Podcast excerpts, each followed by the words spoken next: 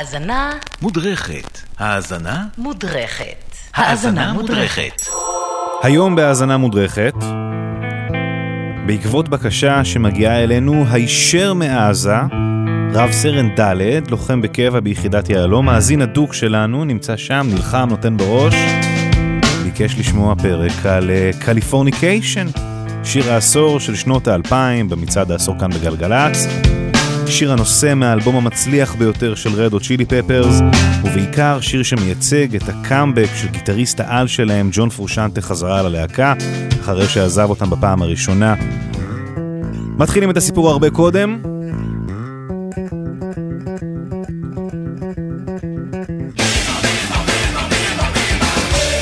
Red Hot Chili Peppers קמים בלוס אנג'לס, קליפורניה, ב-1983. הגיטריסט המקורי, הלל סלובק, ישראלי חיפאי שהיגר עם המשפחה לאמריקה, מת ממנת יתר בשנת 88. במקומו מצטרף ללהקה ג'ון פרושנטה, ילד בן 18, מוזיקאי מחונן ומוכשר, העריץ את מה שרדות הספיקה לעשות, היה מעריץ של סלובק. הוא היה מתאמן 15 שעות ביום בגיטרה, מעריץ של הנדריקס, גיטריסט מטורף בזכות עצמו. יודע המון תיאוריה, בן של מוזיקאי, בוגר ג'וליארד, אבל מאידך גם אה, שיכור ומכור.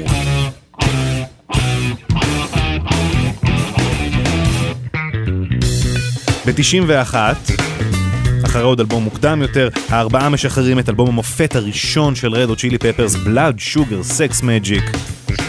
עם Give It Away ו-Under the Bridge ו-Breaking the Girl ומלושיפ סלינקי שברקע, מלושיפ סלינקי עם בי מייג'ור ועוד ועוד ועוד. ההצלחה של האלבום הזה, של בלאד שוגר, הופכת את רדו צ'ילי פפרס מלהקת מועדונים מצליחה ללהקת אצטדיונים, ואחת הפופולריות שבהן.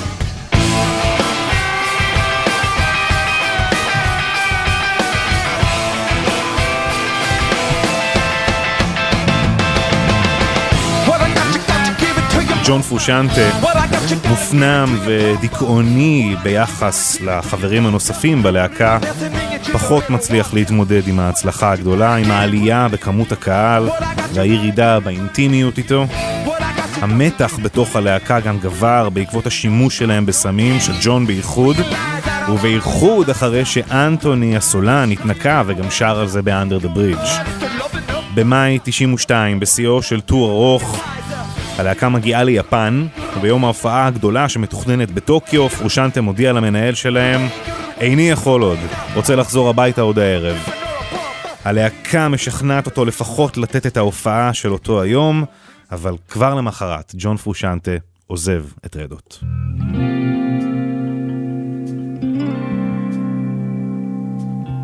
לנעליים הגדולות שהוא השאיר נכנס הגיטריסט של Jane's Addiction, דייב נבארו, אי אפשר לדמיין מישהו שונה יותר מג'ון לתפקיד הזה.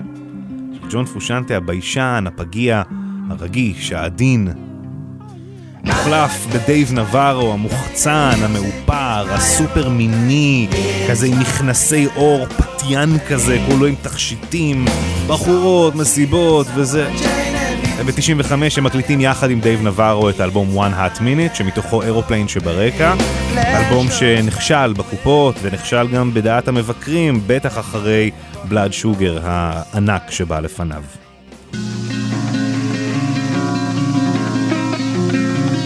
אחרי העזיבה שלו, ג'ון פרושיאנטה שקע בהרואין. הוא הסתגר בבית, כתב קשקושים, צייר קשקושים, במשך שנים רק הלך והתנוון. צרח את כל הכסף שלו, מקליט שני אלבומים רק כדי להמשיך ולממן את ההתמכרות.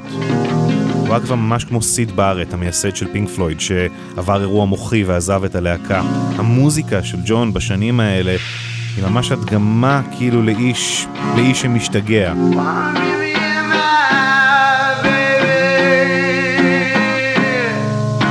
ועדיין כאילו זה נורא ג'ון לנוני מצד אחד, אבל...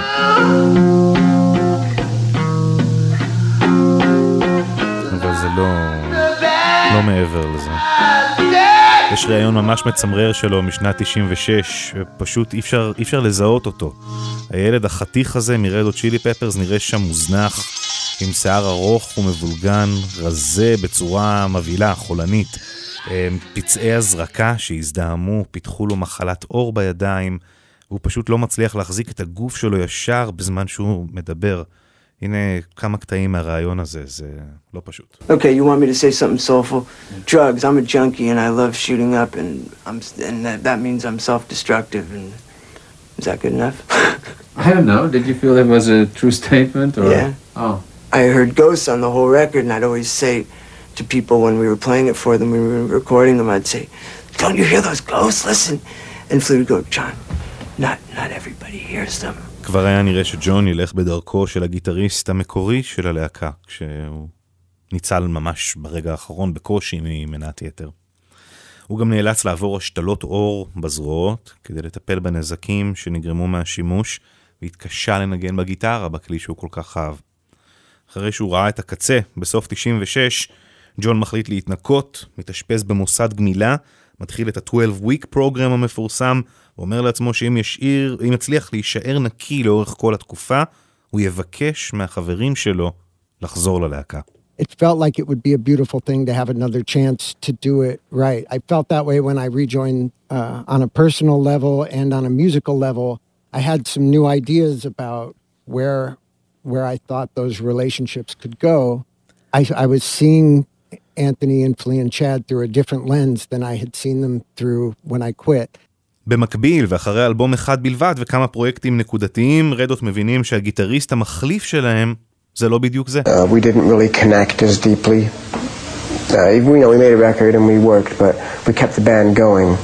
And what we discovered is it doesn't matter how great of a musician you get, if the chemistry isn't, you know, sent from God, you might not have the magic. Yeah. You know? הם מחליטים לפטר את דייב. פלי, שהיה החבר שהזמין את ג'ון פרושנטה ללהקה בפעם הראשונה בשנת 88, מרגיש שרק פרושנטה יכול להציל את רדו צ'ילי פפרס, מחליט לברר מה שלום החבר שנפל בדרך, הוא מוצא אותו בגמילה, חותר בעצמו לקראת האפשרות של איחוד עם החברים. באוטוביוגרפיה של אנטוני קידיס מסופר שכשפלי פנה לג'ון רשמית, הוא ממש פרץ בבכי, חיבק אותו ואמר שום דבר בעולם לא ישמח אותי יותר. וכך, אחרי שהיו רוב העשור בנפרד, וכשהוא עוד בגמילה, ג'ון חוזר לרדו צ'ילי פפרס, והארבעה נפגשים לראשונה מאז טוקיו, וחוזרים לנגן ביחד. באיזי, בלי לחץ. במרתף בבית של פלי, ג'ון ממש היה צריך ללמוד מחדש איך לנגן אחרי ההשתלות בידיים.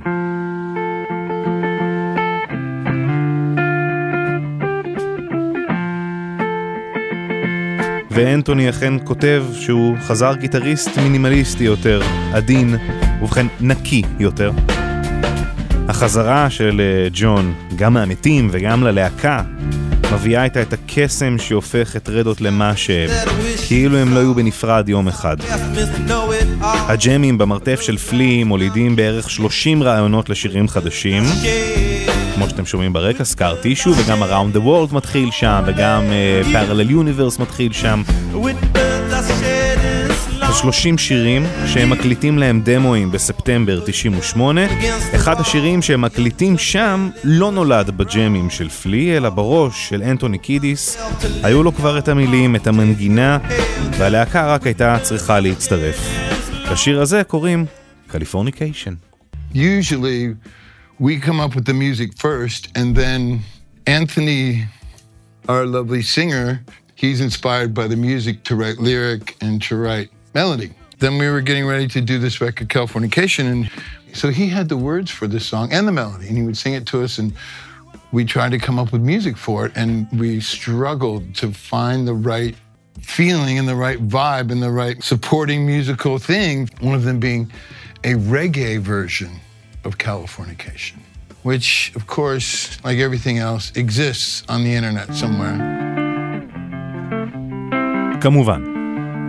אז הנה הדמו הראשוני של קליפורניקיישן.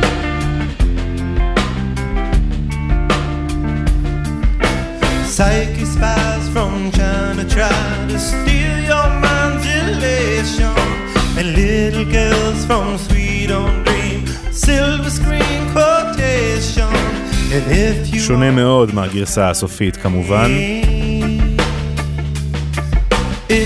Californication.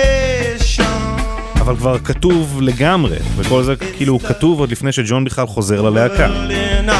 כמו שאמרנו, אנטוני מגיע עם הכל מוכן, אבל זה לא עובד, כמו שאתם שומעים. זה לא מספיק יפה, זה לא זורם. הם כבר שקלו לזנוח את השיר, שלא התחבר באותה אורגניות כמו השירים האחרים באלבום. וזה היה ריק רובין, המפיק, המוערך והמהולל, שהתעקש איתם להמשיך ולעבוד על השיר הזה ולא לוותר. כי יש בו משהו מיוחד. ג'ון שומע את הקיור הרבה בתקופה הזאת. הרעיון למה שיהיה הלחן הסופי של Californication מגיע בכלל מהם. בכלל, הרבה דמיון בעגמומיות ובמלנכוליות לקיור. מאוד מתאים לג'ון לאהוב אותם. בכל מקרה, הקיור עשו פסקול, אם אפשר לקרוא לזה ככה, לאיזשהו סרט אנימציה בשחור לבן, משהו הכי פרינג', קטע כזה של 27 דקות וחצי, וארבע דקות אל תוך השיר, הגיטרה מתחילה איזשהו תפקיד שאולי יהיה לכם מוכר. Well, around the time of Californication, I was laying there listening to The Cure. Anthony had had this vocal idea that had been swimming around that I couldn't figure out what to put behind it for the chords. And, um, and so I was listening to this song. If you hear it, it, it sounds just like uh, Californication. Dun, dun, dun, dun. But, but it's just different notes, but it's the same rhythm and it's the same kind of feeling. אז הרגע הזה, מתוך ה-28 דקות של פרינג', הוא הרעיון. אתם מזהים את הדמיון? את ה...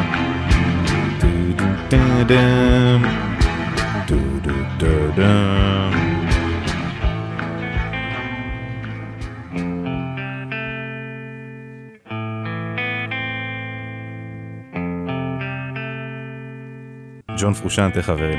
בואו נשמע את שד מספר בדיוק על זה. John came in one day when we were getting ready to cut the record, and he just had just the simple chords.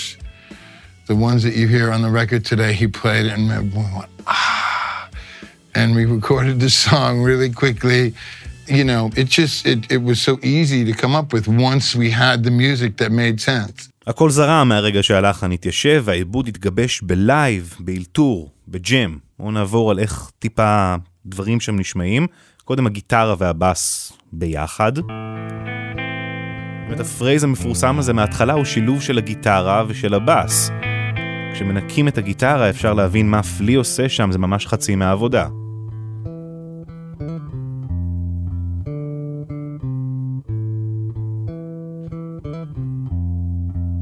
ואז נכנסים התופים.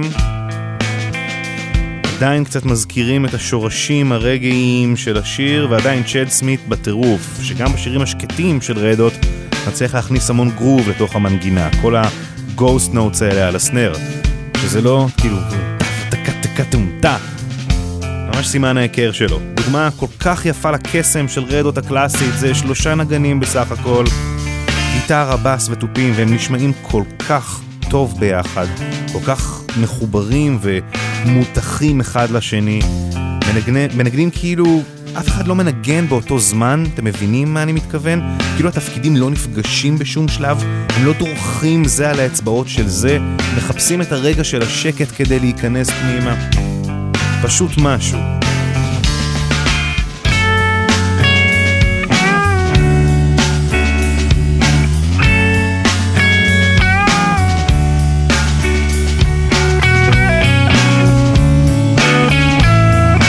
וכמובן השירה, אנטוני, שנשמע פשוט מיליון דולר, לא נשמע כל כך טוב אי פעם, בוודאי לא מאז Under the Bridge. Psychic spies from China try to steal your mind's elation.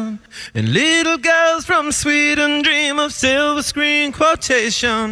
And if you want these kind of dreams, it's Californication. באמת דיברנו על הכל בשיר, חוץ ממה שחולל אותו מלכתחילה, המילים. בהחלט לא הפעם הראשונה שאנטוני כותב על קליפורניה, אבל הפעם אנטוני לא כותב על הבית שלו, אלא מתחבר למיתוס התרבותי על קליפורניה וחותר תחתיו.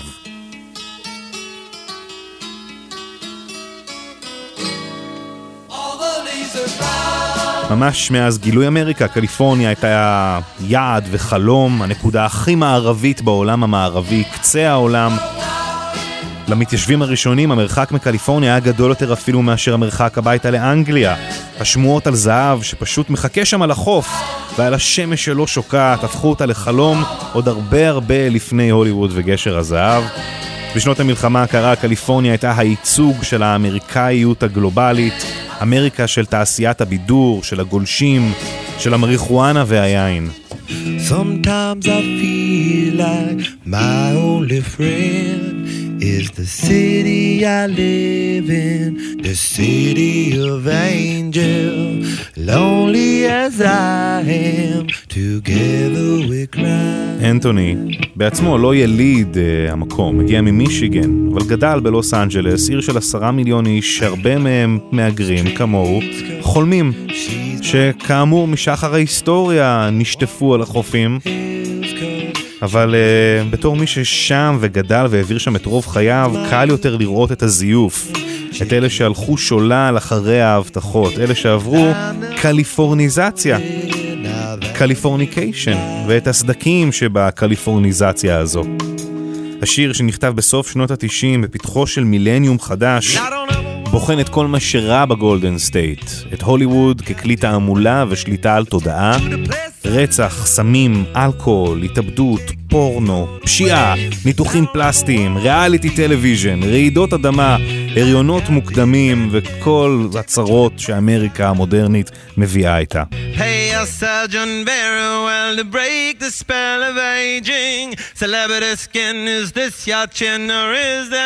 a waging? Firstborn unicorn, hardcore soft porn, dream of Californication, dream of Californication. מהרגע שהשיר התיישב, ההקלטה זרמה בקלות וכל האלבום הוקלט תוך ארבעה ימים. קליפורניקיישן, אלבום הקאמבק של ג'ון פרושנטה, יוצא לחנויות ביוני 99, חצי שנה לפני האלף החדש. השיר יוצא ל-MTV בליווי אחד הקליפים האהובים אי פעם, משחק מחשב סטייל GTA כזה, שהדמויות בו הן חברי הלהקה, שיוצאים לכל מיני הרפתקאות בקליפורניה, נתקלים באימג'ים השונים שהשיר נוגע בהם, והופכים את קליפורניה למה שהיא. עכשיו, בשונה מהפעם הקודמת שהם ניגנו ביחד בבלאד שוגר, האלבום הזה פחות כסח, פאנק פאנק, למרות שלגמרי יש לו רגעים כאלה, כמו, under, כמו Around the World שברקע. האלבום קליפורניקיישן הוא אלבום הרבה יותר שלם, נינוח, פשוט אלבום בוגר יותר. גישת הלס is more של ריק רובין המפיק מורגשת מאוד. השירה של אנטוני באלבום הזה היא אולי הטובה ביותר שהוא סיפק אי פעם. כל אלה מובילים לכך שקליפורניקיישן מוכר יותר מ-20 מיליון עותקים. רדות שהיו בסצנה מתחילת שנות ה-80, לא רק שמצליחים לעבור יפה למילניום הבא, אלא הופכים במעבר הזה ליותר מלהקת רוק גדולה. הם הופכים לרוקסטרים.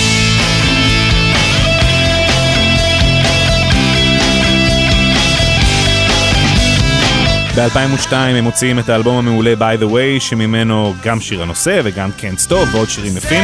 ב-2006 את סטדיום ארקדיום הכפול עם סנואו ודני קליפורניה, שיר ההמשך של קליפורניקיישן, פיתוח של הרעיון של ה-Teenage Bride with the Baby Inside מהשיר המקורי. Californication, By The Way, Stadium Arcadium, and then he did make a holistic decision. He's like, it's not for me. It's too much, too much attention. Too much travel, too much chaos, too much energy, all of it. All of it. רדו צ'ילי פפרס יצאו לטיים אאוט אחרי האלבום הזה בגלל התשישות. טיים אאוט שג'ון לא חזר ממנו ללהקה, וביולי 2009 הוא הודיע שהוא עוזב באופן רשמי שוב את רדו צ'ילי פפרס, הלהקה שהפכה לו לבית, הפעם בנסיבות שהיו נוחות לו.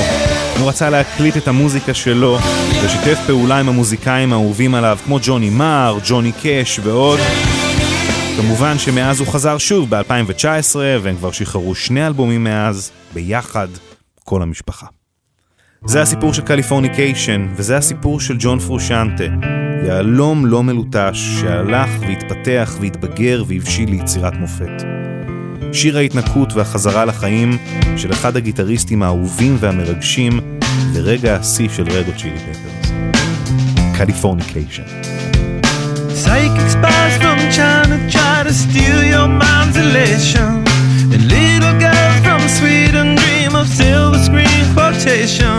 And if you want these kind of dreams, it's Californication.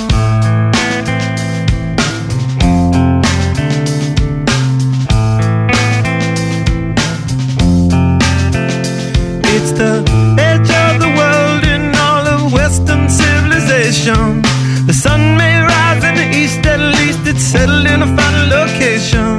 It's understood that Hollywood sells Californication.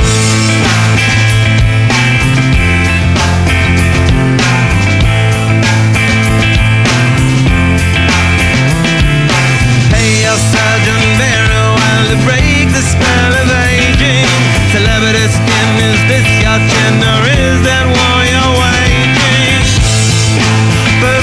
unicorn,